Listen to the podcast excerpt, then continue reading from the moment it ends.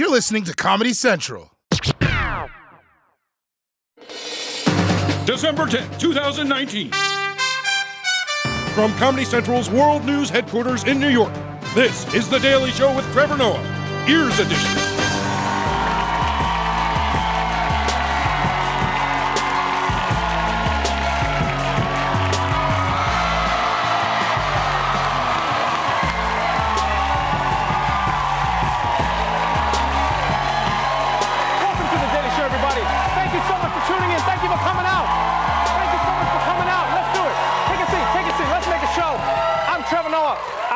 Tonight, a part of a powerful new movie about the death penalty in America. Alfre Woodard and Aldis Hodge are joining us, everybody. It's going to be a really, really amazing show. Fantastic movie, getting great reviews. Also on tonight's episode, Lewis Black plays Santa Claus. Jesus goes digital, and Donald Trump might need to update his LinkedIn. So let's catch up on today's headlines. Let's kick it off with some international news. Coming out of Finland. It's the country that's usually known for lakes, snow, and not being Norway. But now, they've got a pretty cool claim to fame. Britain's Guardian says a thirty-four-year-old Sanna Marin of Finland will become the world's youngest sitting prime minister. Yesterday, Finland's ruling Social Democratic Party voted to name Marin the next prime minister. She's the country's transport minister and the party's vice chairwoman. She's been a lawmaker since twenty fifteen. Yes, Finland now has the youngest leader in the world, a thirty-four-year-old woman named Sanna Marin. And you know what's even more impressive? Look at the other leaders of Finland's coalition government. Huh? Look at that. Five women. Killing the game. Like, I'm starting to think Finland is secretly that island from Wonder Woman. That's all this is? Also, you do realize that's an entire government that Mike Pence can't be in a room with, right? Even more impressive to me is that four of them are under the age of thirty-five, which is wild. Because in America, you can't even be president until you turn thirty-five. Yeah, and if you're in the government, you can just keep running until you're one thousand. I don't understand why there's no old age limits. Yeah, because think about it. You have congressmen who can't stay awake. You have a senator who took off glasses he wasn't even wearing. And like, we don't even know how old Mitch McConnell is. You'd have to count the flaps of his neck like the rings of a tree. We don't even know. You know what would be funny when you think about it is like, can you imagine if that group of leaders from Finland met with the U S leaders? It's gonna look like they're visiting their parents in an old age home. It's just like, we want to talk to you about trade. And it's like, and we want to talk to you about fixing our V C R. And don't put us in one of those tiki-talks. That happened to Gladys and now she's viral. All right, moving on to the world of travel. If you've ever felt guilty for taking something from a hotel room, don't stress, because it turns out they've seen a lot worse.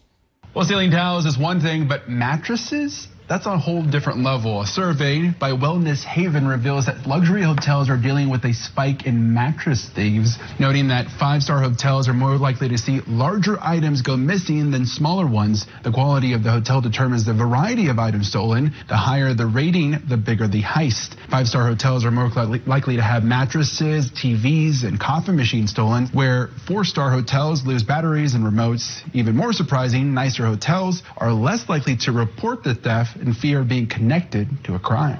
I'm sorry, hold up. Did they say people are stealing mattresses? Who steals a mattress from a hotel? In fact, more importantly, how do you steal a mattress from a hotel? What, do you disguise it, then just walk up to the front desk like, hi, my wife and I would like to check out? Honey, why don't you go wait in the car? Also, why would you want to steal a mattress from a hotel? It's the filthiest thing in the room.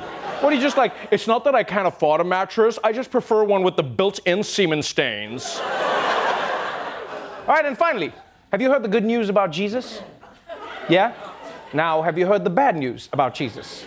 This might actually be the holy grail of new video games.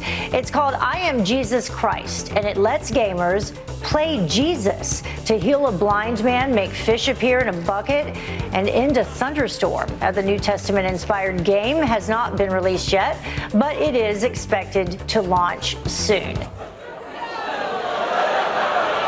Okay, this, this is extremely offensive. especially for me, someone who has already accepted Super Mario as my video game savior. I mean, and I say unto you, it's-a me!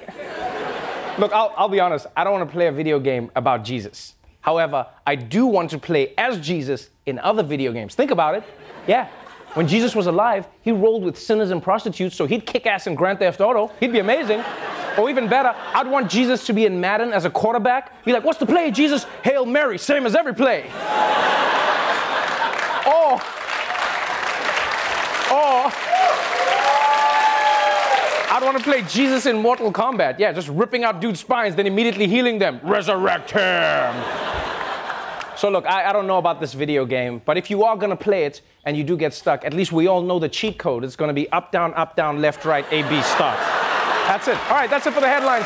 Let's move on to our top story. Impeachments. Today was another major milestone in the push to impeach President Trump. So let's catch up on the latest in our ongoing segment, The Magical Wonderful Road to Impeachment.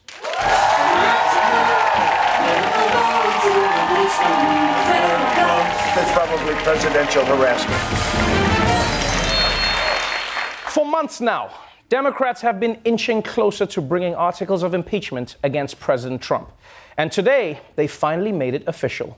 This is C N N Breaking News. In historic day on Capitol Hill, the House announcing articles of impeachment against the sitting U S President Donald Trump. A president who declares himself above accountability, above the American people, and above Congress's power of impeachment, which is meant to protect against threats to our democratic institutions, is a president who sees himself as above the law.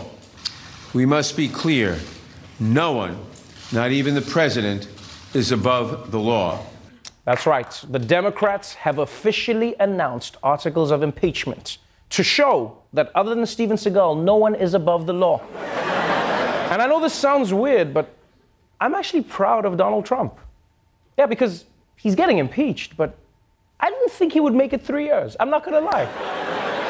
Like, Trump getting this far into his presidency without being impeached is a lot like when a dog accidentally drives a car into a tree. Yeah, the dog crashed, but he made it like eight blocks. That's impressive. I don't even know how he put it into drive. He barely knows letters.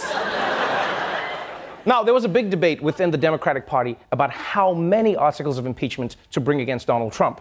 But in the end, they decided to strike with surgical precision.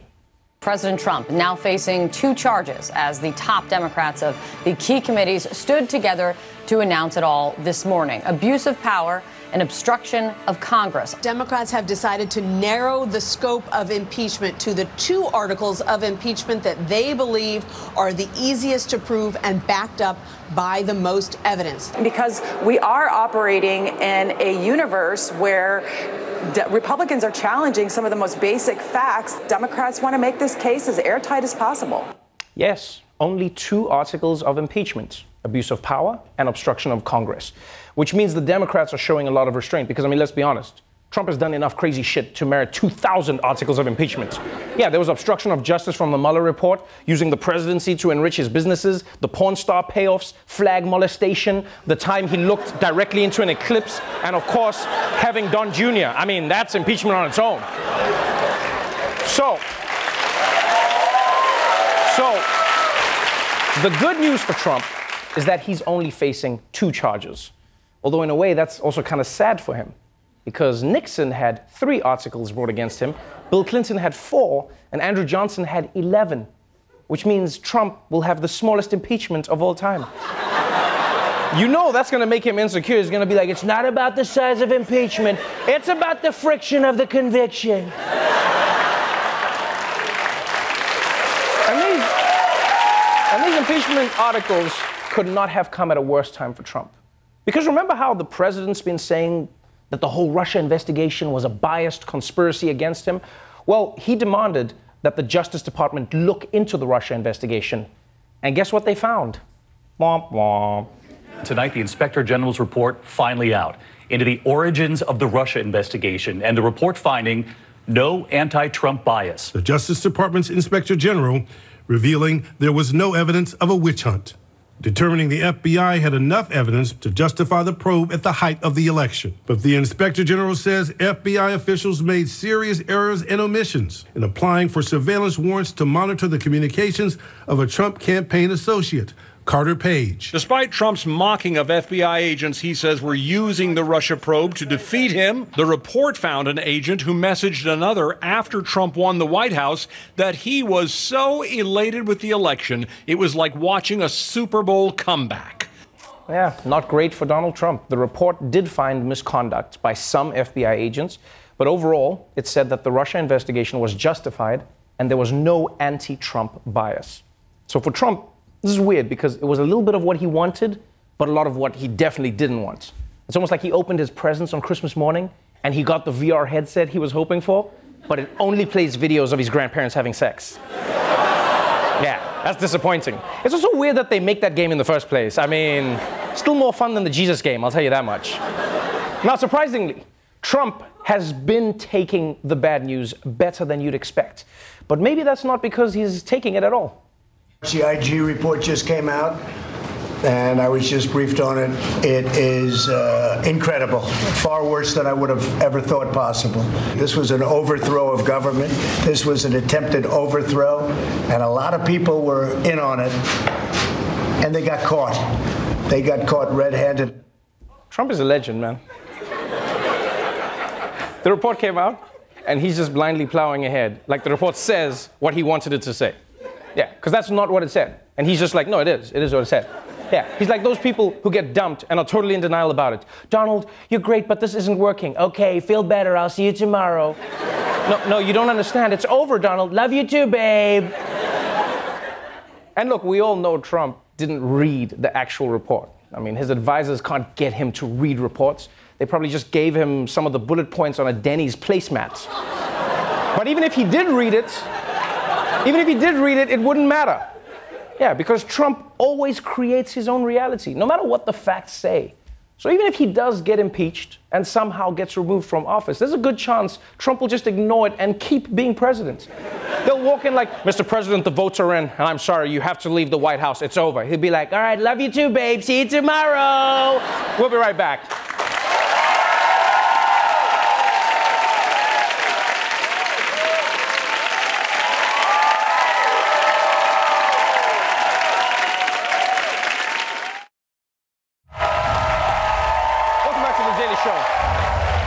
News story falls through the cracks. Lewis Black catches it for a segment we call Back in Black.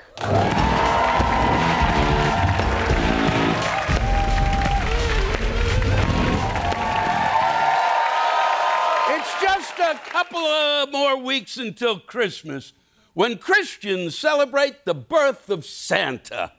Meanwhile, us Jews are celebrating a real miracle, some lamp oil that lasted longer than we thought. Because if there's one thing we Jews love, it's a bargain. But for some reason, Christians are now trying to include us in their holiday season, and it's not making any sense. Hallmark Christmas movies have been a staple for the channel for years. Now they're debuting two Hallmark Hanukkah movies. As the Washington Post reports, there's just one problem. Neither movie is a Hanukkah movie. They are Christmas movies with Jewish characters. Joel. Brooke. In Holiday Date, a woman hires a Jewish actor to pose as her boyfriend and join her at her family's house for Christmas. But the family grows suspicious about whether he knows how to celebrate. Oh, you're not sure if Jews know how to celebrate Christmas? You mean that holiday that gets jammed down our throat every year? The second Halloween ends, I can't even buy a cup of coffee that doesn't look like it fell out of Santa's ass. Trust me, Jews know how Christmas works. It's not like we're going to walk into your Christmas party and say, oh, my God, it's a tree. Indoors. Call a lumberjack. I don't want a holiday movie where a Jewish person learns about Christmas. I want a movie where a Christian has to learn about Hanukkah. On night one, we get socks. On night two, a notebook. On night three, a pen and pencil set. It's a back-to-school holiday.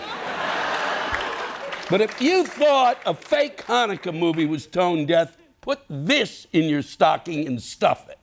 Online retail giant Amazon just pulled several controversial Christmas items from its website. The items, including Christmas ornaments, bottle openers, and mouse pads, depict the Auschwitz concentration camp. Amazon says all of the products in question have been removed, adding that all sellers must follow our selling guidelines. An Auschwitz Christmas ornament? Look, I know we say to never forget, but when you're decorating a tree, you can take the night off. This is crazy. Christmas has nothing to do with the Holocaust. Santa's list and Schindler's List are very different lists. But, but if you have to think of the Jews at Christmas, why not get them a little something to show you care, like this guy? Last week, we told you about a controversial auction of Nazi memorabilia in Germany, and new this morning, a Swiss businessman purchased many of the items, including Adolf Hitler's top hat. He said in order to keep them out of the hands of neo-Nazis. Abdullah Chatila said he will donate the items to a Jewish group. He said he paid more than six hundred thousand dollars at the Munich auction last week. I appreciate the gesture, but who cares if a neo-Nazi gets their hands on Hitler's top hat? It's not like the hat will magically turn them into a super Nazi. All you get is a skinhead who looks like Mister Peanut. And giving Hitler's hat to a Jewish group isn't going to do anything. They're just going to take turns shitting in it. Although, come to think of it, that sounds like a pretty good Hanukkah to me. We thought Hitler's hat could only hold one turd, but it held eight. What a mitzvah. And by the way, are we sure this is real? We've all seen pictures of Hitler, and he's never wearing a top hat. Personally, I think this was just a scam to get people to buy fake Hitler stuff. And that's the kind of scam I want to get in on. So, hey, neo-Nazis, perhaps I could interest you in Hitler's ninja. That's right. That wasn't a mustache on Adolf's lip. That was residue from a delicious kale smoothie. Act now, and I'll even throw in Mussolini's fidget spinner. Trevor? Lewis Black, everyone. We'll be right back.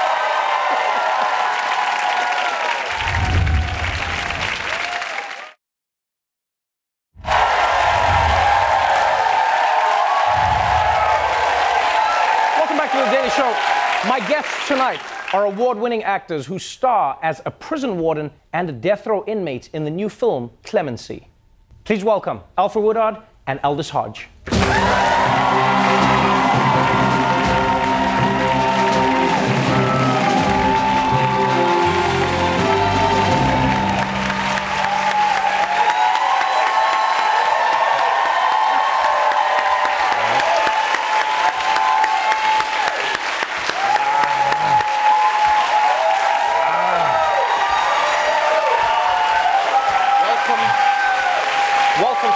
Show.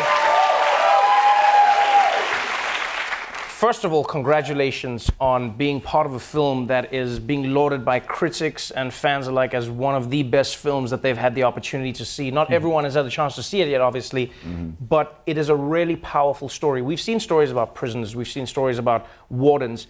Very few tales have touched people in this way, because Clemency is a story where you play a warden who has the task of executing people who have been sentenced to death. Mm-hmm.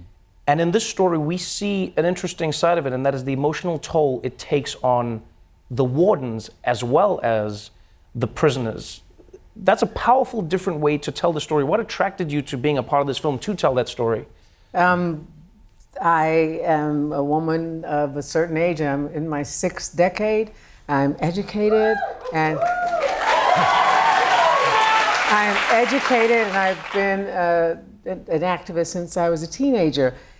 And I had never heard of this dilemma. I didn't know those people. I didn't know the, the degree of P T S D that is suffered by people that are charged, that we charge mm-hmm. with carrying out state-sponsored executions. And I figured if I didn't know, the vast majority of people didn't know, and that's the very reason you want to tell a story. It right. seems contrary to what people would want to talk about, you know, because it, it, many times people go, let's talk about the prisoners who are, you know, uh, sentenced to death, and mm. some of them wrongly executed, but people will be like, the execution itself is wrong. Right.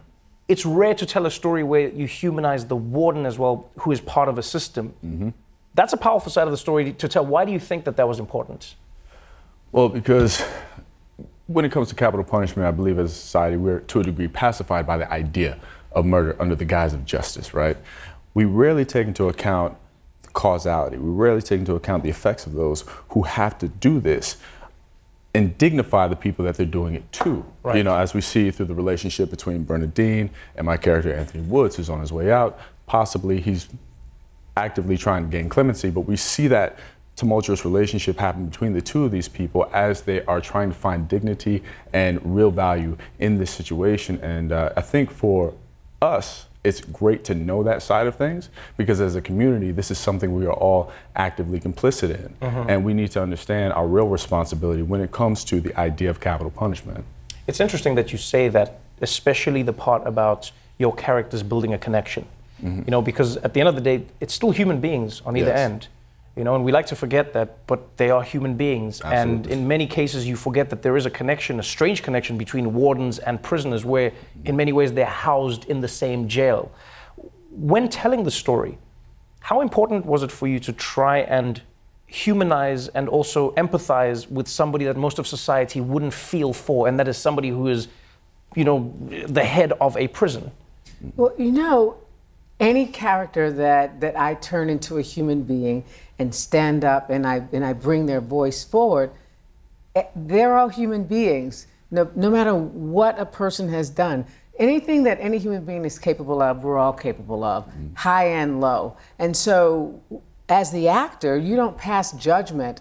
Uh, you don't bring your opinions, the way mm-hmm. you talk, the way you move. Your job is to get yourself out of the way and find the way that that person looks out onto the wor- on the world. So it, it is, I need to find that woman's reality. Nobody wakes up in the morning and say, you know, I'm going to be an asshole today. Everybody thinks, no, everybody thinks, you know, I can fix this. I know how to make this run smoothly. Right. And so your job is always to find the human being. Mm. It actually is a very intimate relationship between the person charged. First of all, you're going to be there ten to twenty years yeah. exhausting uh, exhausting appeals. Uh-huh. So essentially, not only the warden, but the major and all the other people there, one day they have to put their coworker to death because they're the only, pe- they're on a row isolated together for all that time. It's interesting that you, you say it that way, because you know, studies have shown, and, and you, you, you really delve into that in the film, and it's shown in a beautiful way through yeah. the director's lens, mm-hmm. that there's a P T S D that wardens actually suffer, especially the people who deal with death row specifically. Mm-hmm. And I mean, that's a weird thing for society to accept, but it's it, it hurts not just the person who is executed and their family and people who know them, but it also actually hurts the person who is tasked with exactly. taking their life. Exactly. I mean, look. Our writer-director, Chinonye Chukwu, she executed that brilliantly, because this is something we get to see from a, a really nuanced perspective, of, an intimate perspective. Uh, like you said, from a humane point of view, mm-hmm. where you can actually see somebody have hopes and dreams and a want for something more, but they're stuck in this position and they have to do what they're charged with doing. Right. Such is the case, again, with, you know, my character, Anthony, who is the prisoner, and he's just seeking to be seen as a human being. Right. So, you know, at this point in the film, he's been in prison for about fifteen years, so you get to peel back some of those years between the relationship between the warden and my, you know, and Anthony. Uh, and it's really something that allows you as an audience member to think about things in a completely new way, and that's what I love about it. You come away with this film with new thought. When you were playing the warden, I know you get into your characters. I know you, you, you inhabit a different world. What was the most surprising thing you discovered about the world of wardens, specifically women who are tasked with being wardens in American prisons? Um, I met three wardens and mm. a deputy warden. They were all sisters, black women. Uh, it surprised me, first of all, that women would be wardens. I learned that they came to it from the mental health field. They come to it from social, social work. And it's always a revelation, and you live for revelations, to be able to uh, s- see a side of an issue that you're on the absolute polar opposite of, right. and to be able to understand that person. You may not agree, but everybody's got everybody's got a role to play in life. I mean, that's what a society is. Mm-hmm. So to to be able to understand, you know what, that's the person I want as my commander. Because they're not going to blink. They're not going to breach protocol, because one stitch drop, the whole fabric might fall apart. Mm-hmm. So to be able to understand a woman that could say, no, you can't, you can't go to your mama's funeral. Now, what do you want to eat? What do you want to eat for your last meal? Wow. And to be able to understand that. Did you see any of the toll that it took on them as real human beings? Did they share any of those stories with you? They, they did, and they did it just the way Bernardine talks.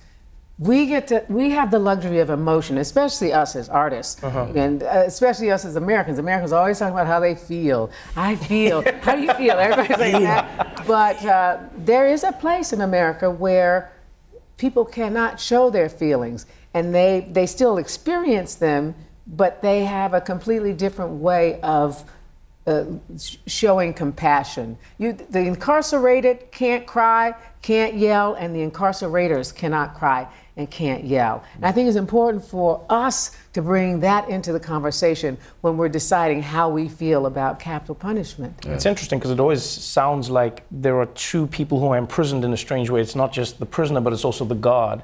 Yeah. And Aldis, in, in the story, we see your character, you know, not just trying to show their humanity, your humanity as the as the character, but we also see you seeing the humanity of of of you know, the person who's keeping you in prison, and it's and it's their job. Right. You spent a lot of time in a prison cell for this. You know, you, you you're sitting there, and it, it, there's moments oh, where it's camera, yeah. but there's there's a lot of moments where you're just in a real jail cell, just just sitting there. Yeah. Is there a part of you that goes like, this is this makes me uncomfortable, this this this experience is a little too real as a, as an idea, as a concept? Um, because a lot of people don't realize what a jail cell actually is. Yeah, and given the past few roles, I've been in jail quite a bit. um, very familiar. Uh, we actually shot in, in a real uh, jail. There was one time where the uh, cell closed and um, the button didn't work to open it up. So your boy was stuck for a little bit. It's cool, they, they got it open. Um, but you know, it makes you think differently.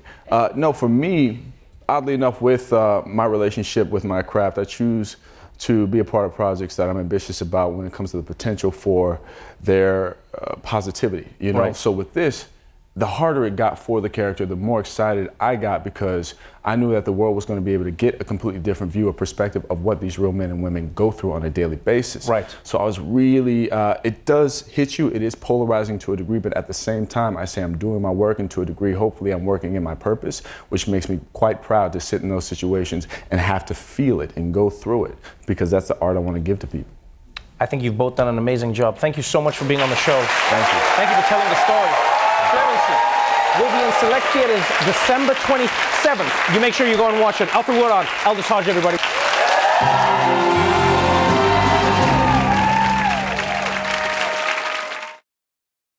The Daily Show with Trevor Noah, Ears Edition. Watch The Daily Show weeknights at eleven, ten Central on Comedy Central and the Comedy Central app. Watch full episodes and videos at the daily show dot com.